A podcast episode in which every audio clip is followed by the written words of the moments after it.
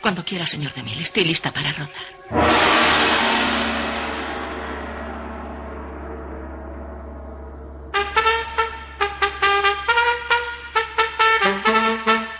La linterna mágica.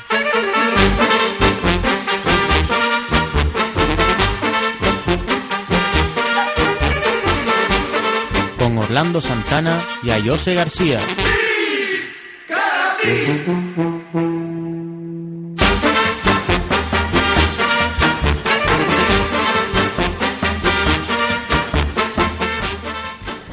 Buenas tardes, ¿qué tal?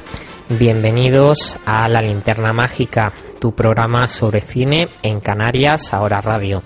Soy Ayose García y nos puedes encontrar sintonizando la 98.2 FM en Gran Canaria y para la isla de Tenerife en las siguientes frecuencias 88.5 en Santa Cruz, 103.1 en La Laguna, 101.9 para el norte de Tenerife y 88.7 para el sur. Si quieres escucharnos en internet, puedes hacerlo en la web de la emisora canariasararadio.com o en nuestro blog lalinternamagica.canariasahora.es. Allí tenemos colgadas ediciones anteriores del programa en formato podcast y también diversos artículos sobre cine. Y vamos empezando. En el control de sonido se encuentra Maigualida Ojeda y tenemos nuevo horario de verano, ya sabes, de 2 a 3 de la tarde, hora canaria. Y vamos ya con la sección de agenda.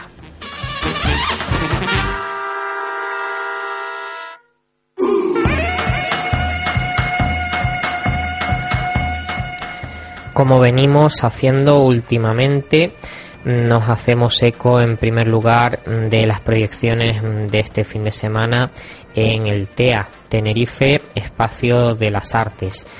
En esta ocasión podremos ver la película Take Shelter de Jeff Nichols con dos pases diarios de viernes a domingo a las 7 de la tarde y las 9 y media de la noche.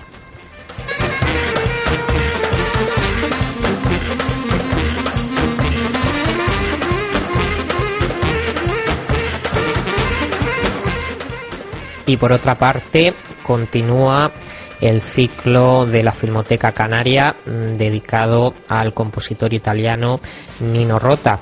La próxima proyección del ciclo será de la película Il Vigranti de Renato Castellani el martes en el Teatro Guiniguada de Las Palmas de Gran Canaria y el jueves en los cines Renoir Price de Santa Cruz de Tenerife. Y hoy en la linterna mágica tenemos preparados mm, diferentes contenidos. Empezamos con una entrevista al director Helio Quiroga. Se ha estrenado en Japón en formato DVD su último largometraje que data ya de 2009 aquel nodo. Volvemos ahora a recuperar el sonido del tráiler de dicha película, Nodo de Helio Quiroga.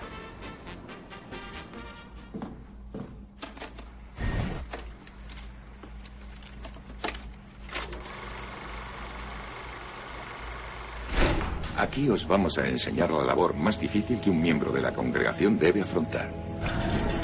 Ser abogado del diablo. En vuestro trabajo os encontraréis con tres tipos de casos. Tipo 1. Demencia, histeria o simple fraude. Tipo 2. Un suceso paranormal de auténtico origen milagroso. Y tipo 3. Es mejor que nunca os encontréis con uno de estos.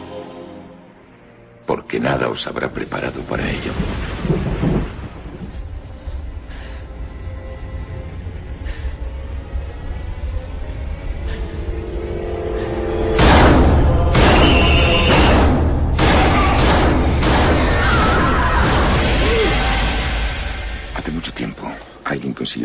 Esas cosas que solo tú puedes ver. Quiero entender lo que está pasando.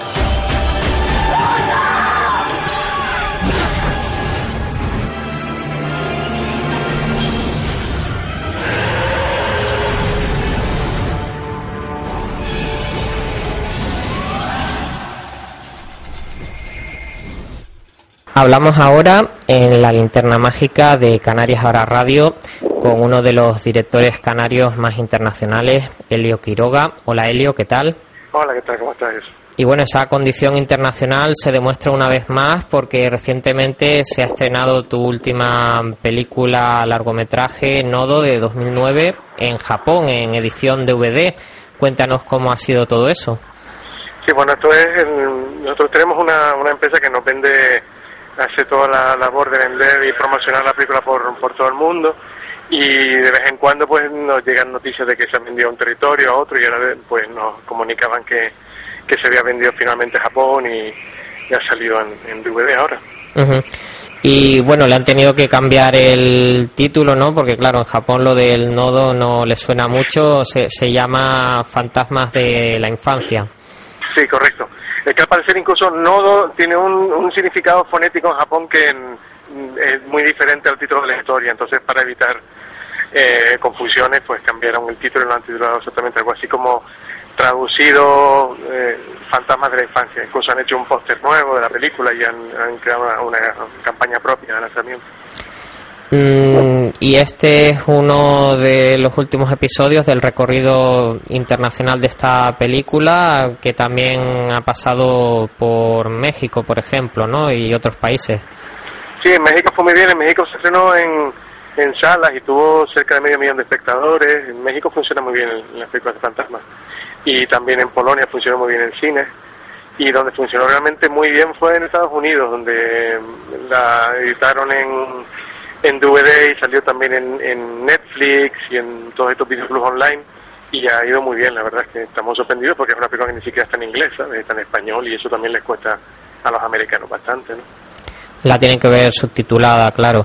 Em, y luego aquí en España eh, ahora mismo se puede ver Nodo, em, por ejemplo, en Internet, pero de forma legal a través de las plataformas Filming y Filmotech, mm, de las que nosotros hemos hablado en alguna ocasión aquí en el programa. ¿Te parece que esta es una buena manera de que sigan circulando tus películas? Sí, está muy bien, sobre todo también porque la forma en que se hace, que no es exclusiva, te permite estar en varias plataformas a la vez y por ejemplo, en el caso de filming, que el público más de cine más, más independiente, y en el caso de Filmote, que es otro tipo de público, pues puedes acceder a, en el mismo paquete la gente puede decir ver la película estando en las dos plataformas. Y bueno, después de Nodo eh, fue conocido tu cortometraje de animación Me llamo María, ¿no? Sí. Y ahora mismo, ¿qué otros proyectos tienes entre manos? Pues estamos con varias cosas. Estamos intentando justamente acabar un, corto de animación que teníamos parado desde hace un par de años, que es un, cuento de un autor polaco que se llama Stanislav Lem, que se llama Diarios Estelares, que estamos intentando financiarlo con crowdfunding. Y en eso estamos ahora para, para acabarlo. Y luego con varios proyectos, entre ellos uno es la idea de hacer un remake en, en inglés de Nodo para Estados Unidos, que todavía estamos negociando y todo esto, y bueno, a ver cómo, cómo van las cosas, ¿no? Y también esperando que, que la crisis mejore un poquito. Además, ese autor que ha citado es el que hizo la novela de Solaris, si no me equivoco, ¿no? Que luego adaptó Tarkovsky también al cine. Sí, exacto. Lem, que luego también hizo una versión Soderbergh. y bueno, eh, has mencionado el tema de la crisis y demás. Em, ¿Va por géneros? Em, es decir, ¿el cine que tú haces eh, tiene más dificultades para financiarse hoy día? Creo que em, depende del caso, porque se dan cosas, cosas paradójicas. El cine funciona muy bien en taquilla, funciona como un cañón. El cine de género, sobre todo de terror, funciona muy bien. Sin embargo, las televisiones no lo compran. Entonces, porque ellas consideran que no funciona para que la gente lo vea en televisión. Entonces tienes por un lado que te falta la televisión, que es una pata necesaria para financiar, pero luego resulta que sí en cine sabes que va a funcionar y el distribuidor lo sabe, ¿no? Entonces, es como diferente, es que se está haciendo todo muy complicado en general para financiar cine porque la situación es mala, ¿no? Pero en este caso el cine de género también tiene esas características peculiares que son un poco un poco marcianas, ¿no? Que hay que tenerlas en cuenta. Y bueno, tu otra faceta de mm, cineasta en el ámbito de la animación, ¿siempre la has tenido? ¿La has desarrollado últimamente más? Cuéntanos un poco. Pues estamos, la idea es que nosotros empezamos a hacer Um, hicimos un corto de animación hace 5 o 6 años que se llama Home Delivery, que era un cuento de Stephen King. Hicimos luego este de Me llamo María. Y ahora estamos con el de porque la idea es dar un salto a hacer un largo en, de animación que llevamos trabajando en él varios años. y que, bueno, esperamos que algún día vea, vea la luz. Ahora estamos, pues, sobre todo retocando guion, diseño de personajes y todo eso, con, lo poco que vamos obteniendo de aquí y de allá, pues intentando que el proyecto crezca, ¿no? Complicado, pero bueno, en ello estamos. ¿Y como director ves muchas diferencias entre trabajar con animación o con personajes reales? Hombre, sobre todo lo más es que en teoría es bastante es, mucho más cómodo porque no tienes que dirigir actores y el, personaje se puede mover y comportarse como como tú o como el animador quiere no y es una cosa como más más, más creativa en ese aspecto y luego en el aspecto técnico que son películas que básicamente se hacen en, un laboratorio con 20 personas sentadas delante de mesas, ordenadores o lo que cualquiera que sea la técnica, ¿no? Y eso también las hace pues bastante manejables desde el punto de vista de los gastos y todo eso y, interesantes para producir, ¿no? Pues nada, eh, muchas gracias por estar aquí, Elio Quiroga. Mm, recordamos que Nodo todavía se puede ver en internet, en Filming y Filmotech, y el motivo de esta entrevista ha sido ese estreno en DVD en tierras niponas. Pues mucha suerte con tus futuros proyectos. Muchas gracias a ustedes.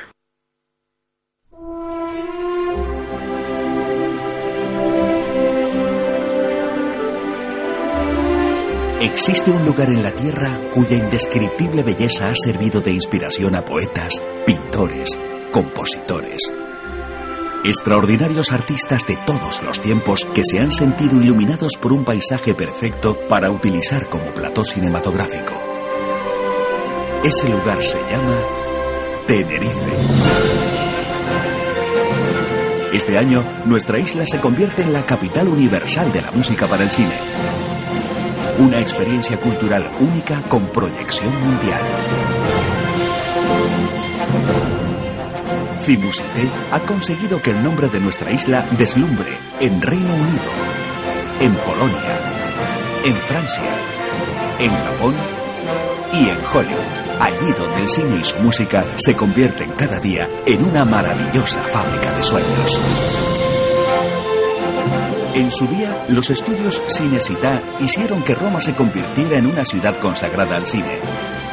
Hoy, Fimusité convierte cada año a Tenerife en el epicentro mundial de la música cinematográfica. Los compositores más aclamados de la historia del cine han resplandecido con luz propia en Tenerife porque Fimusité hace realidad un proyecto sin precedentes que ha marcado un antes y un después. Fimusité existe con un propósito extraordinario, presentar la música para el cine como arte exquisito que hace partícipe al espectador de una experiencia única. Queremos hacerte partícipe de un universo fascinante el del Festival Internacional de Música de Cine de Tenerife, FIMUSITE. Este era un vídeo de presentación de FIMUSITE, el Festival Internacional de Música de Cine de Tenerife, que se va a celebrar del 7 al 14 de julio. Y ahora en la linterna mágica de Canarias Ara Radio hablamos con el director del festival, el también compositor Diego Navarro. Hola Diego, ¿qué tal? Buenas tardes, José, ¿qué tal? ¿Cómo estás? Pues bien, y ustedes me imagino que mm, bastante liados, a poco menos de una semana del comienzo del festival, ¿está todo listo o lo que tiene que estar listo a estas alturas? bueno, ya está listo todo, estamos ya a velocidad de, crucero, con, con, los motores eh, a máximo rendimiento. El, lunes comienzo a dirigir a la Orquesta Sinfónica de Tenerife en los eh, ensayos de esta sexta edición del festival y la verdad es que todo el equipo del Estado Festival pues ansioso eh, por, que podamos celebrar esta, esta edición que va a ser además una, una edición histórica. Principalmente por ese acuerdo al que han llegado ustedes con Universal, ¿no? Correcto, es decir, el, el adjetivo histórico no, no es excesivo eh, nada, es la, es, la, es la realidad, ¿no?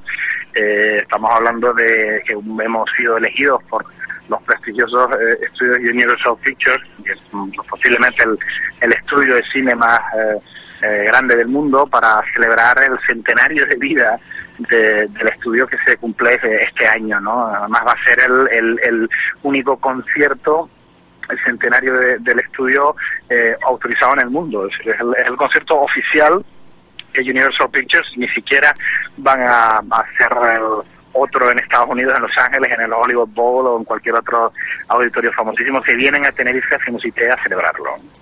¿Y cómo se gestionó ese acuerdo para que Fimusité tenga esa importancia dentro del aniversario de Universal Pictures? Bueno, eh, esto, el, el, que en seis años de vida, eh, que en términos de, festival pues no es nada, eh, nos hayamos hecho merecedores de este, de este honor, es una señal automática del prestigio que tiene ya Filmocité a nivel mundial y a nivel internacional y en la meca del cine que, que, que, es Hollywood, ¿no? Eh, eh, se gestó pues de una manera muy sencilla y muy compleja a la vez. Eh, se ponen de acuerdo con, con, nosotros y nos plantean, comenzamos a trabajar en la idea, ¿no? Entonces, bueno, de hecho nosotros teníamos hace, llevábamos ya trabajando unos cuantos meses en otra dirección completamente diferente, que tuvimos que, que pausar directamente ante la oferta de, ante esta posibilidad y la oferta de Universal eh, y decirles que sí, porque para nosotros era suponía una enorme, gigantesca responsabilidad, un reto increíble, pero a la vez un honor eh, sin, sin precedentes. ¿no? No sé si te puedes mover un poquito, Diego, porque te estábamos escuchando bien y ahora se ha enrarecido un poco el sonido, pero bueno. Sí, eh, me, pongo, me, pongo, en otro sitio, vale. moverme para que la cobertura sea... Vale, ahora te, te, volvemos a escuchar bien. Eh, y entonces, eh, pues llama la atención, ¿no? Que una isla como Tenerife, tan alejada de, de Hollywood, eh, se haya hecho notar allí. Bueno, Tenerife ya es conocido en Hollywood por Film desde la primera edición. ¿eh? Eh, eh, date cuenta que nuestro festival todos los años sale publicada las noticias de nuestro festival en, medios y en, revistas tan importantes como Variety, que es la revista de cine más importante del mundo, Hollywood Reporter, es decir, medios americanos especializados no solo americanos, americanos, franceses, eh, ingleses, polacos, es decir, en, en, todo el mundo, eh, dentro del mundo de las bandas sonoras de la música para el cine, Simusiter es un referente absoluto a día de hoy y, y ahí está un poco el secreto, ¿no? Y bueno, adelántanos algo del concierto en cuestión. Tú vas a estar dirigiendo a la orquesta de, Tenerife? Mm, ¿Cuál es la fecha? ¿Cuál es el repertorio? Lo que nos puedas contar en estos momentos. Mira, durante toda la semana, toda la información, esto es muy importante comentarlo, está a disposición de, de, los interesados en la web oficial del festival, que es www.filmofite.com. Ahí en, el, programa están todos los programas de todos los conciertos que tenemos este año, que tenemos muchísimos, pero eh, los dos más importantes todos son importantes, pero digamos que los dos conciertos de estrella son los que se van a celebrar el, viernes 13 de julio en el Auditorio de Tenerife y el sábado 14 de julio clausura, ¿no? El viernes 13 de julio vamos a tener el, lujo de poder contar con Alberto Iglesias, eh, el autor, uno de los autores más importantes del, del momento, doblemente nominado a los Oscars, eh, va a recibir un doble premio que le ha otorgado la Asociación eh, de la Crítica Cinematográfica Mejor Compositor y Mejor Banda Sonora por La Piel Canito, eh, va a estar presente en el, en el Auditorio de Tenerife, recogerá su premio y, escuchará en directo, interpretado por la Orquesta Sinfónica, la suite de Volver, la película de Almodóvar, que tendré el, gusto de, dirigir. Em, y después el, el resto del concierto va a estar centrado Hablamos, repito, de viernes 13 de julio, Auditorio de Tenerife, en la figura de uno de los grandes compositores del momento, James Newton Howard, uno de los grandes nombres. Muy probable que a muchos no les suene este nombre, pero si les hablo de películas como El sexto sentido, Señales, El bosque, El protegido, El caballero oscuro de Batman, King Kong de Peter Jackson, todas estas partituras y muchas más se podrán escuchar eh, en directo eh, en el auditorio de Tenerife con las imágenes de las películas siendo proyectadas. Ojo, hay que incidir, porque hemos conseguido, eh, tras muchos y complejos acuerdos de licencia con algunos estudios que nos cedan imágenes de las películas para que puedan ser proyectadas mientras interpretamos la música en directo. El concierto del, viernes va a ser un, un espectáculo increíble. Y después la clausura eh, estamos hablando pues del concierto centenario de Universal Pictures. Eh, imagínate lo que es resumir en un concierto 100 años de historia de un gran estudio de Hollywood. Eh, todas las composiciones que podremos escuchar están ya en el programa de concierto de la web del, festival. Estamos hablando de Regreso al futuro, Conan el Bárbaro, Matar a un eh, una cantidad de clásicos extraordinarias. Eh, y después durante la semana vamos a poder contar con, con otro concierto de, primera categoría que es el tributo a Henry Mancini, eh, el autor de La Pantera Rosa, eh, eh, Desayuno en Diamantes, eh, en un maravilloso concierto que interpretará la Big Band de Canarias, dirigida por Quique Perdomo en el Teatro Guimerá, el martes 10 de julio. Eh, y, y después a lo largo de la semana ciclos de proyecciones de películas, eh, concierto en, en el Guimerá también a cargo de la banda sinfónica del Conservatorio Profesional de Música de Santa Cruz, donde los chicos, la cantera, tienen la oportunidad de, lucirse, de, mostrar su talento, interpretando un concierto de música guaracín extraordinario. Y por último, eh, en términos de concierto, lunes 9 de julio, para Ninfo la Universidad de La Laguna, eh, a orquestas de Pulso y Púa de la isla, una propuesta muy original que este año quisimos acoger el festival. Interpretarán también un, un programa de música para cine fantástico y, por supuesto, presuntos implicados, nada más y nada menos que los tenemos en el concierto de preapertura de Filmusité el próximo sábado 7 de julio en el Auditorio Infanta Leonor de los Cristianos. Ese sería un repaso a lo más destacado de la programación de Filmusité, este festival que se va a celebrar del 7 al 14 de julio. Eh, pero también hay otras actividades paralelas. Por ejemplo, me ha llamado la atención ese primer concurso escaparates de película. Eh, sí, bueno, que es una muestra de que mmm, van ustedes intentando que crezca cada vez más, ¿no? El fenómeno Fimusité. No, es que vamos a ver, cuando tú te vas a San Sebastián, eh, cuando se celebra el Festival de Cine, o te vas a Cannes, eh, eh, te das cuenta de que la ciudad está vestida por el festival. La ciudad eh, se enorgullece de, del evento que acoge, que ya es mundialmente conocido, y, y, está vestida la ciudad con, el Festival de San Sebastián o, o, Cannes. En, en, Tenerife y en Santa Cruz mmm, hemos querido hacer lo mismo, ¿no? Hemos querido eh, plantear con, con el, el, apoyo de la Sociedad de Desarrollo de Santa Cruz eh, de Tenerife, que este año está apostando por el festival de una manera extraordinaria. Hemos organizado este convocado este concurso de escaparates en toda la zona comercial de, la ciudad para que todos los comerciantes se animen a participar. Eh, el tema es eh, Filmusité, ¿no? Eh, y, y, de esta manera pues pues la ciudad esté vestida por el por el festival y viva y viva el festival no has mencionado un poco el tema de los apoyos institucionales. Fimusité tiene patrocinio también del Cabildo de Tenerife, el Gobierno de Canarias, el Ayuntamiento de Santa Cruz, como bien has dicho, y el de Arona también. En estos tiempos mm, difíciles, mm, mantener esos apoyos eh, tiene mérito en principio, ¿no? Hombre, eh, estamos viviendo un momento eh, tremendo para la, para la cultura. Evidentemente, el Cabildo de Tenerife ha sido el principal patrocinador del festival desde el origen, desde la primera edición del 2007 y lo sigue siendo.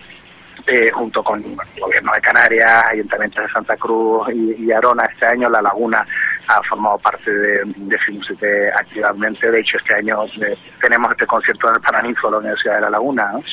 Eh, pero eh, está claro que sí que ha habido una merma increíble eh, en los últimos años y, y, y, evidentemente a pesar de seguir contando con ese apoyo, contamos con una serie de, colaboradores eh, fantásticos que forman parte de nuestra familia y que repiten año tras año.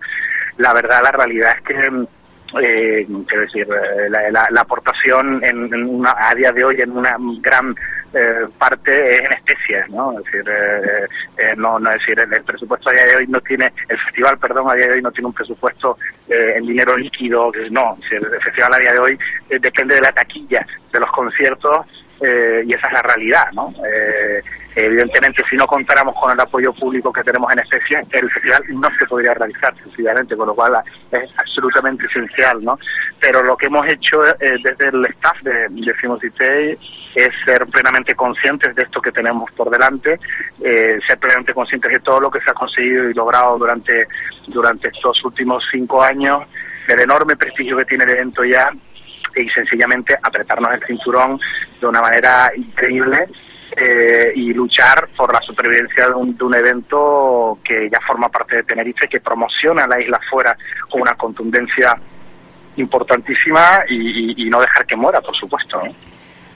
Porque bueno, siempre se está hablando mm, de diversificar el turismo, quizá con la apuesta del turismo cultural y claro, mm, para ello pues hacen falta eventos como Fimusité, ¿no? Que es una parte importante en el caso de Tenerife, como has dicho.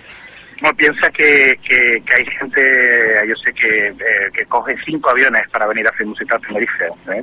Hay gente que se viene de Melbourne, ¿eh? la gente que viene de Australia, eh, la gente que viene de Bélgica, de Polonia, de Nueva York, de, de, Los Ángeles, de Londres, eh, de, Alemania, es decir, hay un, un, colectivo que se llama streamingsoundtrack.com, que es un colectivo de, tienen una radio de, música para el cine en internet, absolutamente legal, y estos señores son como una especie de ONU de, de Naciones Unidas de la música para el cine, grandes amantes de la música para el cine, que eh, vienen a Tenerife todos los años, eh, esto además con su, con su material promocional, y son de todas partes del mundo, este año vienen como 20, 20 y pico personas, eh, esto, esto es una pequeñísima parte de todo el contingente a nivel internacional que visita la isla durante el festival, la gente se aloja, toda esta gente consume en nuestra tierra, toda con lo cual eh, es una eh, pequeña inyección también.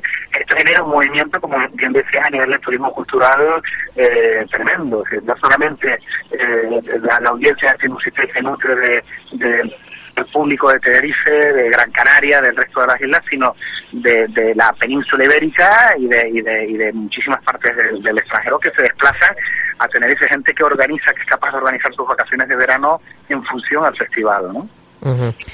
Pues yo creo que mm, esto sería todo de momento eh, en este avance, mm, porque la semana que viene esperamos poder hablar un poquito más de Fimusite aquí en la Linterna Mágica. Así que muchas gracias por estar con nosotros, mm, Diego Navarro, compositor y director del festival. Muchísimas gracias a, ustedes por, por atendernos y, nada, ya saben, ya saben en dónde estamos. Muy bien, y seguimos aquí en el programa. Fimusité se va a celebrar del 7 al 14 de julio, por supuesto, en Tenerife. Y aquí en Las Palmas de Gran Canaria, a lo largo del mes de junio, la Asociación de Cine Vértigo tuvo un ciclo dedicado al director brasileño Glauber Rocha con cinco de sus títulos es un cine político y con mucha fuerza y nos ha dado bastante que pensar. En lo que queda hoy de programa vamos a hacer un pequeño comentario de todas estas películas de Glauber Rocha.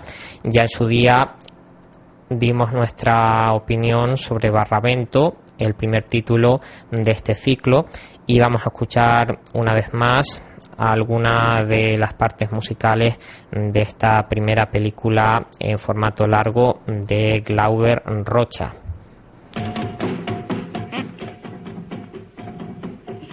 Você não sabe que protegido.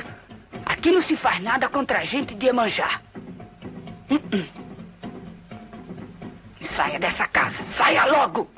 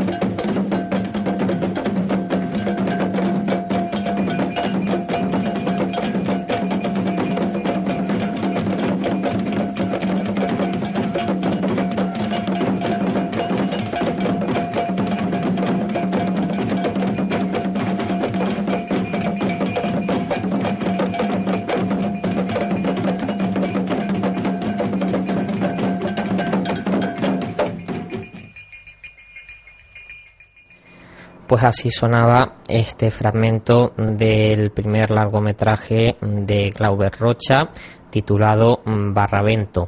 Y ya tenemos al otro lado del teléfono, a la otra mitad de la linterna mágica, Orlando Santana. ¿Qué tal, Orlando? Hola, buenas tardes a José y a todos los oyentes.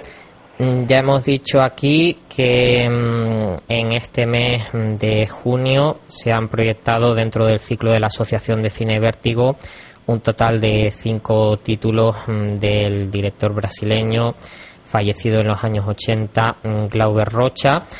Y también hay que destacar pues ese formato que tienen las proyecciones de Vértigo con una presentación y un debate posterior que ayudan un poco a entender las películas y en este caso pues destacaríamos las intervenciones de Jesús García de la propia asociación Vértigo y el profesor de la Universidad de Las Palmas de Gran Canaria, Diego Grimaldi, que con sus comentarios nos ayudaron un poco a comprender todo este cine.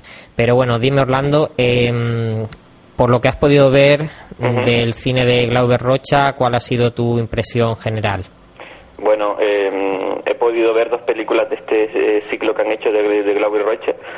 Eh, para mí ha sido un ciclo inédito porque no había visto anteriormente nada de, de, cinema, de, cine brasileño y de, este director en concreto. Así que mm, puedo decir que, que Glauber Rocha es un director apegado a las tradiciones brasileñas, eh, como podemos ver en, su primera película Barravento, que Diego, Diego Grimaldi la verdad es que hizo un análisis pormenorizado de, la película porque muchos de los, que habíamos visto la película um, salimos un poco trastocados con esa película. Eh, también es un cine politizado o político, vamos a decirlo de esa forma, y, un cine muy muy arraigado, pero bueno, eh, creo que es un, es un director bastante polémico, por lo que tengo entendido. Sí, desde luego. Em, cuando hablamos de Glauber Rocha, pues hablamos de la que seguramente es la figura más importante de ese movimiento Cineva Novo que surgió en Brasil. Normalmente se asocia una reacción a la Nouvelle Vague y el neorrealismo de Italia, pero tiene unas raíces propias muy fuertes y mm, su cine se desarrolló entre los años 60 y 70, eh, dos décadas que mm, vieron mucho cine político y que además tenía ese estilo cinematográfico, mucha difusión en los festivales. Desde luego que era una figura polémica Glauber Rocha, con decirte Orlando que mm, tuvo sus más y sus menos con Godard. Imagínate lo que pudo ser una conversación entre Glauber Rocha y Godard, ¿no? Sí, sí, sobre todo Godard, que bueno, en esa época era un poco el tótem del cine de autor, ¿no? Eh, y bueno, em, si quieres empezamos a relatar un poco eh, las tres constantes de, su carrera, del cine de, Glauber Rocha. Sí, en cuanto a personalidad que, marca mucho su cine, em, destacaríamos tres puntos que em, influyen en lo que él haría cuando se ponía detrás de una cámara, eh, aunque en el fondo son ajenos al lenguaje propiamente cinematográfico. Mm, por un lado, eh, lo que hemos dicho de que era un artista polémico, pues le acarreó problemas con las autoridades mm, de Brasil. Mm, años 60-70, un momento convulso en toda Latinoamérica y especialmente en Brasil. Algunas de sus películas fueron prohibidas, estuvo exiliado. Y un dato que yo he descubierto recientemente, mm, llegó a rodar en España, en concreto en Cataluña, uno de sus trabajos, Cabezas Cortadas, creo que es de 1970. Eh, en ese momento en nuestro país pues ya había a lo mejor un indicio de, apertura, pero yo creo que eh, las autoridades franquistas no se enteraron de lo que estaba rodando Glauber Rocha, dijeron, va, aquí hay un brasileño con una Super 8, vamos a dejarlo tranquilo, ¿no? Pero bueno, y luego, em, lo que decía antes de la relación que tuvo Glauber Rocha con otros directores de su época, principalmente europeos, frente a esos problemas con la censura en su país. Él siempre tuvo bastante apoyo en Europa, ganó premios especialmente en el Festival de Cannes y cuando en una ocasión em, fue detenido por protestar contra el régimen militar brasileño, Ahí estaban eh, Truffaut, Godard y Resnés firmando un telegrama de protesta que consiguió eh, liberarle. Me viene ahora a la mente, Orlando, la, la situación de mm, el director iraní del que vimos aquella estupenda película en el Festival de Cine de Las Palmas de Gran Canaria. mm, Jafar Panahi. Exacto, y la película era This is not a film, em, que ha estado en una situación semejante. em, en aquella ocasión se le mostraba en un arresto domiciliario, después pasó a la cárcel. Y en el caso iraní, el apoyo internacional que también recibió de, de semejantes eh, cineastas no consiguió el objetivo, ¿no? Pero bueno, mm, es una faceta que muestra el lado comprometido de los realizadores europeos, ¿no? Por lo menos apoyar de vez en cuando a sus colegas que están en apuros en otros países. Sí, sí, sobre todo, bueno, acabas de, nombrar el caso de Jafar Panahi, que, que viene al, al dedo, porque mm, desde que pones el punto de mira eh, a un cine comprometido socialmente, eh, políticamente y, y no estás acorde con, con lo que se está haciendo en el país, pues las autoridades mm, te cortan de un, plum- de un plumazo tu libertad y, y la libertad de expresión. Y es lo que ha pasado, lo que pasó con Glauber Rocha en su momento y lo que está pasando con, con Jafar Panahi, este director iraní. Parece mentira que estemos en pleno siglo XXI y se siga Y repitiendo la historia, sí. Em, en cualquier caso, tres elementos mm, de la vida de Glauber Rocha que marcaron su cine, problemas con las autoridades, el apoyo que logró principalmente de colegas europeos, además de que él era el líder nominal del Cinema Novo en Brasil, y por último, todo eso está relacionado con el carácter difícil que tenía Glauber Rocha, eh, daba entrevistas y a veces era muy tranquilito, pero en otras ocasiones pues podía dar respuestas incendiarias. Acabó, según he leído por ahí, en sus últimos años enfrentado incluso con colegas del Cinema Novo y con esas polémicas con Godard o también con Pasolini. En fin, eh, digamos que se acentuó esa faceta polémica, quizás hacia un lado más agrio eso que le dio tanta fuerza en su cine, pues acabó un poco pasándole factura. eh, fallecería, creo que fue en 1980, mm, víctima de, un cáncer, mm, habiendo regresado poco tiempo antes a su país, Brasil, después de ese exilio por diferentes mm, naciones del mundo. En fin, estas serían eh, algunas ideas importantes para enfrentarnos al cine de Glauber Rocha, ¿no? Porque no estamos ante un director que haya tenido una carrera mm, siempre dentro de un estudio, con una vida relativamente cómoda, sino eh, ante un intelectual en el verdadero sentido de la palabra. Él también fue crítico de cine, hizo manifiestos y demás. Y también hay que tener en cuenta ese, mm, repetimos, escenario político convulso que había en Brasil y en toda Latinoamérica en aquella época. Em, claro, luego mm, nos podemos plantear hasta qué punto él consigue em, transmitir todos esos sentimientos que le bullen en el corazón y en la cabeza mm, de una forma cinematográficamente atractiva, ¿no? Eso ya es un debate que se puede abrir. Pues sí, eh, bueno, em, la primera película que vimos fue Barravento, que bueno, ahí está muy claro lo que quiere decir en, en, en esa película, que es un poco la huida a la ciudad, porque en el campo, bueno, en este caso en el mar, en- eh, hay problemas con el tema de la pesca y bueno, ahí no, yo creo que es una película que visualmente y estéticamente es bastante rica, aunque quizás el mensaje se puede difuminar un poco, pero bueno, después vimos la segunda película Dios y Diablo en la Tierra del Sol, que ahí mezclan, mezcla dos historias que, se hace un poco, un poco tediosas al final de la película. Y, y ese yo creo que es el problema cinematográfico de Glauber Rocha, que intenta meter tantos elementos en sus películas que al final acaba con un pastiche un tanto eh, tedioso, como acabo de decir, y, y, bueno, y hastiante en ciertas ocasiones.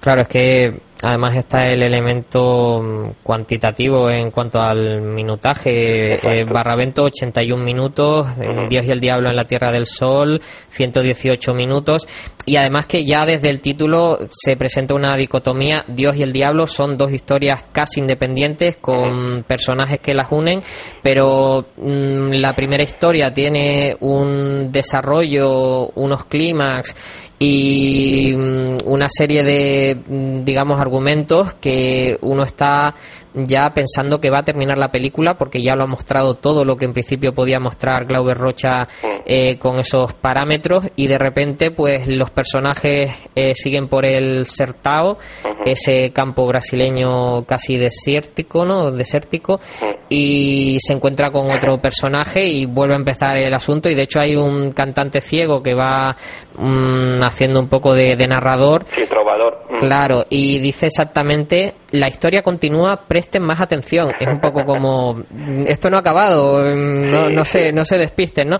En fin, desde luego que es una película impactante en cualquier caso, eh, ha sido elegida en alguna ocasión como la mejor película brasileña de todos los tiempos.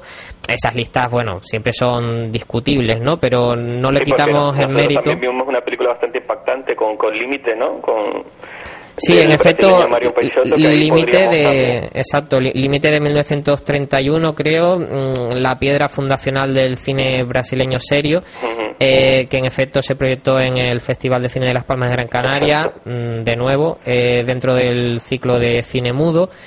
Y en esa labor de crítico de Glover Rocha, pues yo he visto incluso que mm, decía que no le gustaba demasiado Límite, que le parecía quizá que tenía una eh, estética o un mensaje demasiado mm, europeizado y que por eso prefería algún otro título de esa, de esa época, pero mm, no podemos negar que haya una cierta influencia deseada o no de Peixoto en Glauber Rocha. En cualquier caso, vamos ya a escuchar un fragmento de Dios y el Diablo en la Tierra del Sol.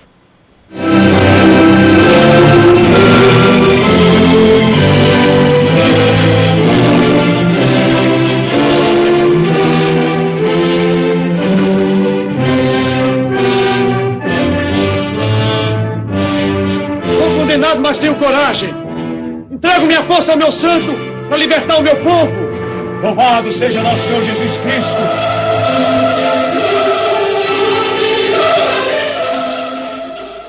Pues ese era un fragmento de Dios y el Diablo en la Tierra del Sol. Mm, hay que comentar que el paisaje mm, tiene bastante importancia en el cine de Glauber Rocha.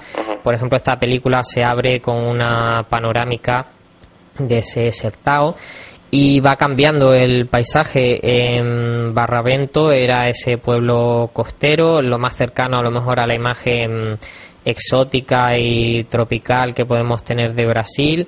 Luego eso cambia en el díptico formado por Dios y el diablo en la Tierra del Sol y el dragón de la maldad contra el santo guerrero, eh, porque la acción se traslada al Sertao y por último, en Tierra en Trance estamos ante mm, un cine mayormente urbano o de palacios donde están enclaustrados los mm, grandes políticos. Mm, eso es lo que podemos decir de momento de esta segunda película que vimos de Glauber Rocha, Dios y el Diablo en la Tierra del Sol. Eh, además del uso de recursos Mm, populares a la búsqueda, yo creo, de Glauber Rocha tenía la idea de crear su propia mitología, ¿no?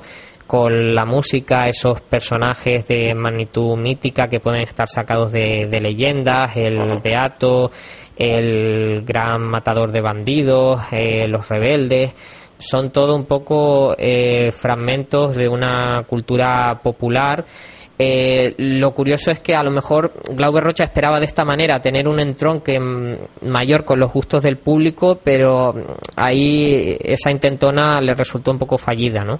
Sí, yo creo que el público de esa época quería ver algo eh, que con menos fuerza y quiere decir con que sus historias no fueran tan truculentas, querían ver algo más, ameno y bueno, y, y Glauber Rocha metía eh, sus historias, eh, personajes bastante duros. Y bueno, y el público el público brasileño no lo supo entender, el, público europeo sí, aunque actualmente eh, yo creo que Glauber Rocha es una figura que todavía no ha sido eh, reivindicada a nivel a nivel internacional.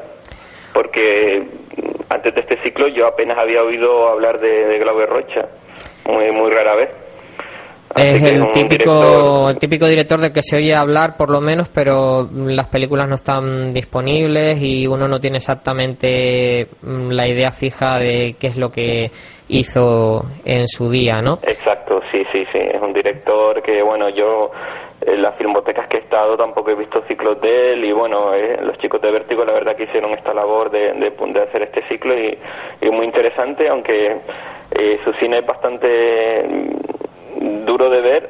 Bueno, a mí no me convenció del todo. Quizás Barravento, la primera película que vi, una película estéticamente que me gustó y bueno, utiliza elementos como como dijo Diego Grimaldi de, la cultura eh, de la cultura brasileña bastante eh, mm, eh, con o sea que ha sido muy fiel a, ciertos elementos que, que utilizan por ejemplo en rituales y bueno pero es un cine, bueno, que, es eso, que no...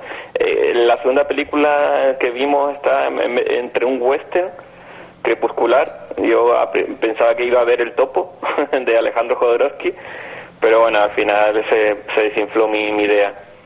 Mm, bueno, de hecho tenemos mm, dentro de poco un pequeño apartado de, influencias y semejanzas en el cine de, de Rocha y ahí está Jodorowsky, desde luego. Vamos con un pequeño fragmento sonoro de mm, otra de las películas de este director, Tierra en trance.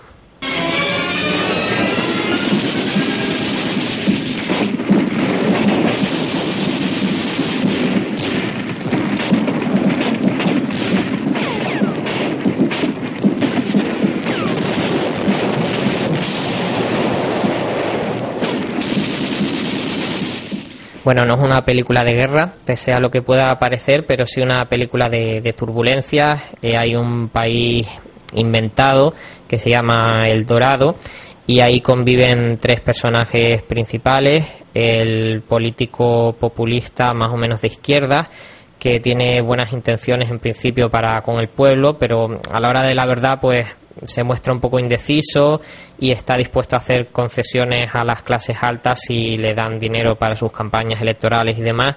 Y luego está el líder del partido de derecha, eh, católico a ultranza, aunque está dispuesto a entregarse a las empresas multinacionales. Y es mm, muy irónico el, modo que tiene Glauber Rocha de presentar a este personaje a menudo aparece directamente con un crucifijo en la mano y envuelto en una bandera. En fin, mm, tú ya lo habrías notado en las otras películas, eh, Orlando, que mm, Glauber Rocha no es un eh, director de cine sutil, precisamente, ¿no? No, no, no, no. La verdad que muestra las cosas de una forma cruda y, y, no es un director que se ande por las ramas, precisamente. Y bueno, eh, hay momentos de su segunda película, que de la segunda película que se proyectó y que es su segunda película que eh, bastante crudo, ¿no? Bueno, tampoco quiero desvelar nada porque, bueno, para que el público no, sobre todo cuando aparece, bueno, cuando aparece el, predicador este eh, que, que lo lleva todo a un, a un mundo feliz entre comillas y, también Antonio Das Mortes que es otro personaje que, que, es clave en, la segunda parte de la película. Y bueno, volviendo a Tierra en Trance, pues eh, tenemos esos dos personajes y en medio de los dos, mm, el político de izquierdas y el de derechas, está un intelectual poeta que mm, no tiene muy claro tampoco cuál es su papel, primero va con uno, luego con otro. Eh, mm, Glauber Rocha siempre o a menudo pone sus películas esta figura del intelectual, el profesor, etcétera, mm, en segundo plano, pero eh, planteándose cómo pueden ellos ayudar al pueblo con sus conocimientos y a menudo pues no llegan a una conclusión exacta. Hemos dicho que Antonio das Mortes era el matador de, de vampiros, iba a decir. De cangaiseiros o bandidos en Dios y el Diablo en la Tierra del Sol. Y eh, lo recupera mm, Glauber Rocha en una película posterior eh, esa El Dragón de la Maldad contra el Santo Guerrero de 1969, con la que Claude Rocha ganó el premio a Mejor Director en Cannes. Es una especie de secuela entonces de, la anterior y vuelve a aparecer la, misma música, esa canción semejante al Talking Blues eh, estadounidense, pero en versión brasileña, claro, que cuenta la historia de, de Antonio das Mortes. Vamos a escuchar un fragmento.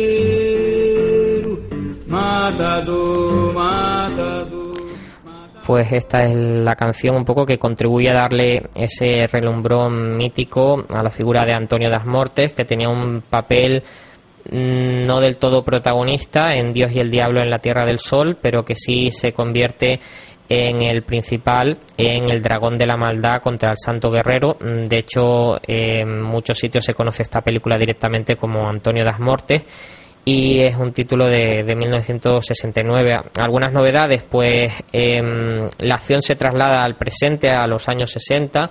Eh, y es como si hubiera una reescritura más que una continuación de la historia anterior de Dios el Diablo. De repente Antonio das Mortes mm, tiene una nueva oportunidad de ponerse del lado del pueblo y demás es un poco extraño porque no sabes muy bien lo que está pasando. Eh, aparece un bandido que tiene exactamente el mismo atuendo que tenía e, el bandido al que mató Antonio Das Mortes en la anterior película.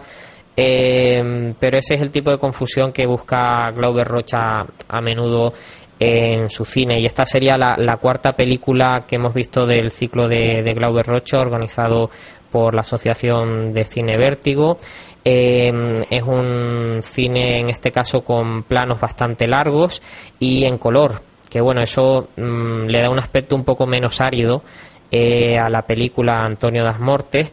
Y por otra parte, mm, las escenas de, pelea pues ya son directamente surrealistas, no busca el menor realismo. Eh, y en eso pues se acerca mm, a gente como Godard en la película Weekend, que también hay tiroteos eh, completamente absurdos y sangre que se ve que es pintura, ¿no? Pero mm, es el efecto que, quería el, director. Y bueno, Orlando, ya vamos terminando. Em, tenemos alguna sorpresa en el apartado de influencias, pero bueno, las obvias, pues eh, las de Eisenstein o Buñuel, ¿no? Por ejemplo, en Dios y el Diablo en la Tierra del Sol hay un tiroteo que tiene un montaje soviético eh, con una clara influencia ¿no? del acorazado de Potenkin, por ejemplo. Con la escena de, las escaleras del acorazado Potenkin. Sí, porque la verdad que el encuadre, la forma del montaje sobre todo, eh, o sea, es, muy, es casi, casi calcado a esa escena de, del acorazado Potenkin, eh, que es la masacre eh, final de la primera parte de, del Dios y el Diablo en la Tierra del Sol. Luego pues vienen a la memoria nombres como Buñuel, ya hemos dicho que el cinema nuevo en general pues mm, tiene como referente el neorrealismo y la Nouvelle Vague. Me consta que Glauber Rocha vio cuando era joven bastantes películas italianas. Eh, luego es curioso, por ejemplo, le preguntaban si tenía influencias de Kurosawa y él dice eh, no existen esas influencias porque no me gusta Kurosawa. Rueda con un estilo muy norteamericano en fin em, Tierra en trance por ejemplo es la respuesta al golpe de estado de Brasil de 1964 con una militarización del país y una em, eh, intervención del amigo estadounidense no digamos. Entonces por eso Glauber Rocha se vuelve un poco radical en ese sentido y reniega de todo el lenguaje cinematográfico mercado hollywoodiense y por eso se lanza él en su propia búsqueda, ¿no? Y en esa búsqueda pues podemos encontrar destellos que también nos llevan a encontrar similitudes con autores contemporáneos como Jodorowsky. El topo tiene mucho que ver con Antonio Das Mortes, siempre vestidos de negro, vestido de negro con el sombrero y demás, ¿no? Eh, y por esa vía del cine del oeste, sobre todo en el díptico de Dios y el Diablo y Antonio Das Mortes, pues encontramos también eh, la presencia, la sombra alargada de, de Peckinpah incluso, ¿no? Pero bueno, yo vamos terminando ya. El gran descubrimiento que he tenido al ir investigando las influencias eh, y los colegueos que tenía Glauber Rocha es que había una mutua admiración entre mm, Martin Scorsese y Glauber Rocha. Vamos a escuchar a Scorsese hablando un poco en inglés, pero mm, se nota que mm, nombra varios de los títulos de, de Glauber Rocha y habla también del Cinema Novo.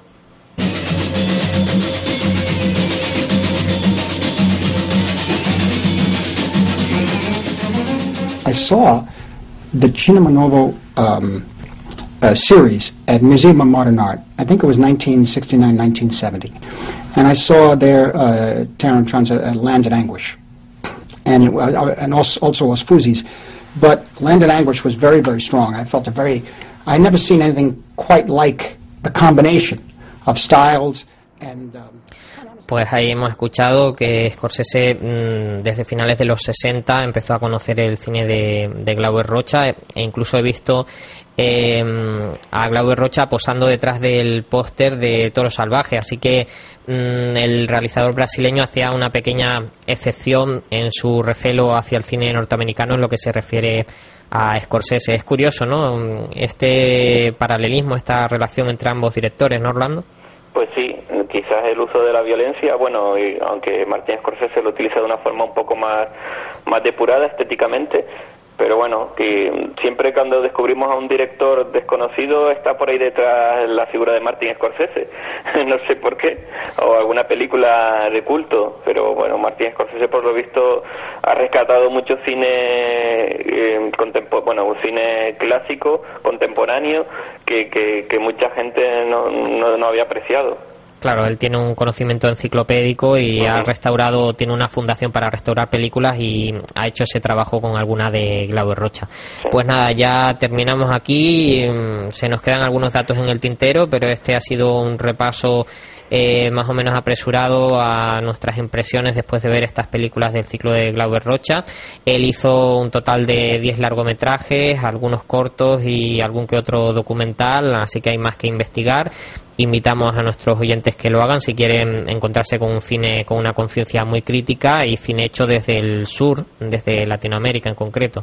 Pues nada, muchas gracias Orlando por estar por aquí.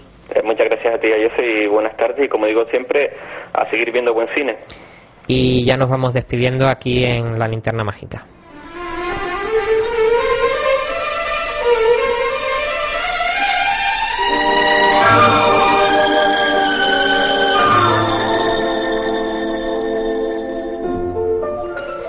Acabamos ya, por tanto, con esta edición en nuestro nuevo horario de 2 a 3 de la tarde, hora canaria. Nos puede escuchar en la FM de Gran Canaria y Tenerife, en la web canariasararadio.com y también tenemos el blog la linterna mágica.canariasahora.es. En el control de sonido ha estado Maigualida Ojeda y presentando un servidor a José García.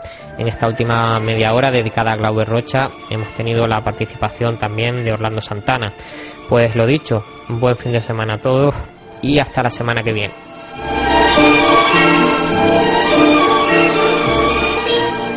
Ha sido como te esperabas. Sí. Y no es más que eso. Sí. ¿Por qué le dan tanta importancia? Cualquiera sabe. Me alegro que haya terminado.